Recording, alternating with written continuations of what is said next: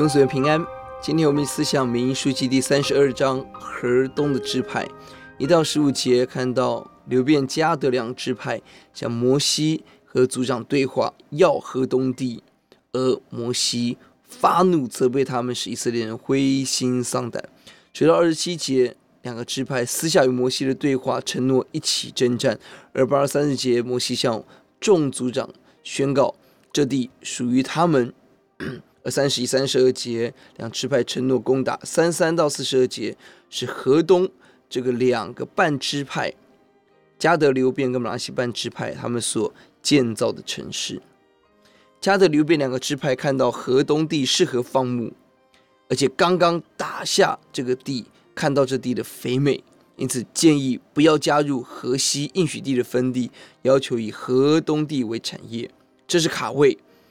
这是在看到当地的肥美，还没有看到迦南地，也不确定未来如何的时候，就要求这里归我们的支派。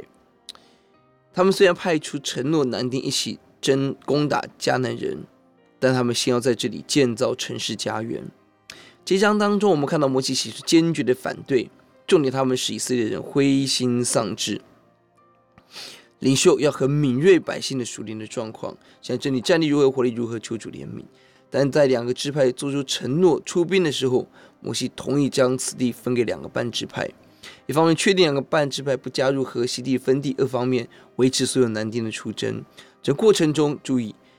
这样子重要决定分地的事没有听到神的声音，摩西没有求问神，很有可能这是神许可人定义要走的路，而不是神的计划。第19节说，我们不和他们在约旦河那边一带之地同受产业，因为我们的产业是坐落在约旦河东边这里。两个支派自己宣告自己的产业是河东，并没有神的应许，没有神的引导，这是神的许可。意思是神因着人的软弱而许可人自行其路。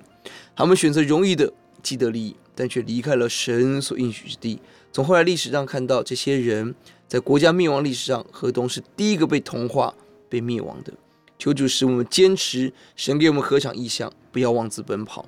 选择那聪明容易却是灭亡之路。求主怜悯，